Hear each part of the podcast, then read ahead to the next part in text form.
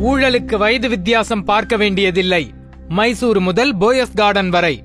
Jayalalithaa diary குறிப்புகள் முப்பத்தி இரண்டு காலத்திற்கு ஏற்றவாறு என்னை வடிவமைத்துக் கொண்டிருக்கிறேன். நான் முதிர்ச்சி அடைந்திருக்கிறேன். என் வாழ்க்கையில் பல இன்னல்களை சந்தித்திருக்கிறேன். அதனை கடந்து வந்திருக்கிறேன். யோசித்து பார்த்தால் அந்த பிரச்சனைகள்தான் என் ஆளுமையை வடிவமைத்திருக்கிறது. இது நம்பிக்கை வாக்கெடுப்பில் வாஜ்பாய் அரசு தோல்வியுற்ற சமயத்தில் ஜெயலலிதா ஒரு ஆங்கில இணைய இதழுக்கு கொடுத்த நேர்காணல். இதன் ஒரு பகுதி நிச்சயம் உண்மைதான்.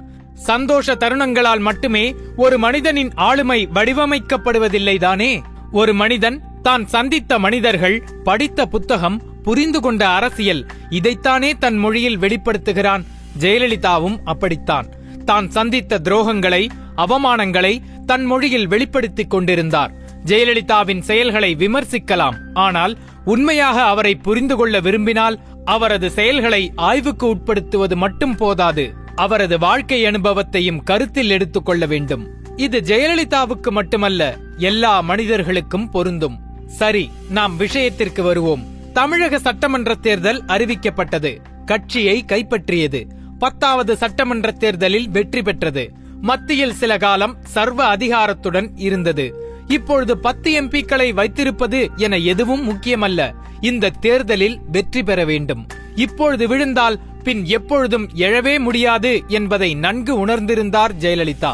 கட்சி உயிர் பெற வெற்றி பெற வேண்டும். நான் இன்னும் வலிமையுடன் தான் இருக்கிறேன் என்பதை நிரூபிக்க வெற்றி பெற வேண்டும் என்று யோசித்த ஜெயலலிதா அனைத்து கட்சி தலைவர்களையும் சந்தித்தார்.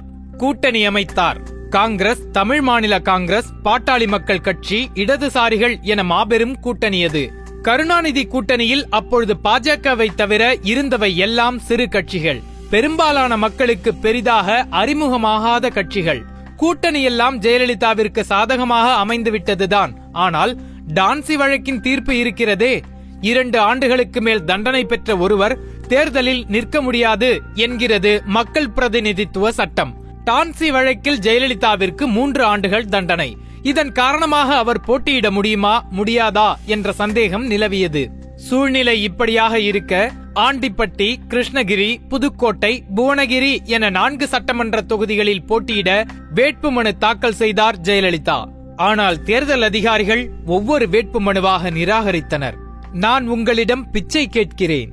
ஜெயலலிதா இது குறித்து கவலைப்பட்டாரா இல்லையா என்றெல்லாம் தெரியவில்லை. ஆனால் வெற்றிகரமாக இதையும் தனக்கு சாதகமாக பயன்படுத்திக் கொண்டார். ஊர் ஊராக சென்றார் மக்களை சந்தித்தார். அவர் தன் கட்சியின் கொள்கைகளை குறித்து பேசவில்லை. தான் ஆட்சிக்கு வந்தால் மக்களுக்கு என்ன செய்வோம் என்பது குறித்தும் பேசவில்லை. தமிழகத்தில் தற்போது நிலவும் பிரச்சனைகள் குறித்தும் பேசவில்லை. தன்னை பற்றி மட்டும்தான் பேசினார். முழுக்க முழுக்க தன்னை மட்டுமே பிரதானப்படுத்தினார். கருணாநிதி தன்னை அழிக்க திட்டமிடுகிறார் என்றார். தன் மீது போடப்பட்டுள்ள அனைத்து வழக்குகளும் புனையப்பட்ட வழக்குகள் என்றார். அரசியல் சூழ்ச்சியால் தன் வேட்புமனுக்கள் நிராகரிக்கப்பட்டிருக்கிறது என்றார். தனக்கு அநீதி இழைக்கப்படுகிறது. நியாயம் வேண்டும் என்று கூறினார். முத்தாய்ப்பாக அவர் மற்ற தீர்ப்புகள் எப்படி வேண்டுமானாலும் இருந்துவிட்டு போகட்டும். எனக்கு உங்களின் தீர்ப்புத்தான் முக்கியம். நீங்கள் சரியான தீர்ப்பை வழங்குவீர்களா?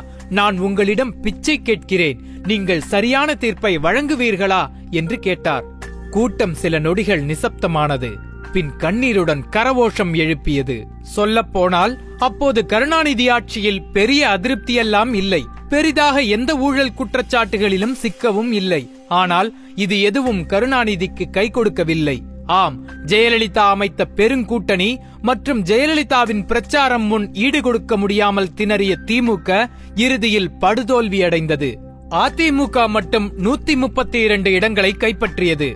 திமுக கூட்டணி மொத்தமாக கைப்பற்றிய இடங்கள் முப்பத்தி ஏழு இது உண்மையில் ஜெயலலிதாவே எதிர்பாராத வெற்றிதான். வழக்கம்போல் அதிமுக கூட்டணியின் வெற்றியை ஜெயலலிதா தன் வெற்றியாக மட்டுமே பார்த்தார்.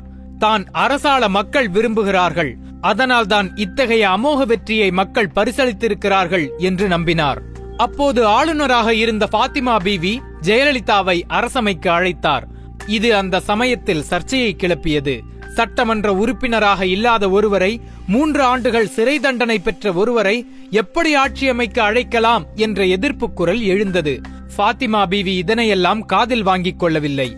யாரை வேண்டுமானாலும் அரசமைக்கு அழைக்கும் அதிகாரத்தை அரசியலமைப்பு சட்டம் அங்கம் நூத்தி அறுபத்தி நான்கு ஆளுநருக்கு வழங்கியிருக்கிறது. அவர் ஜெயலலிதாவை அழைத்தார்.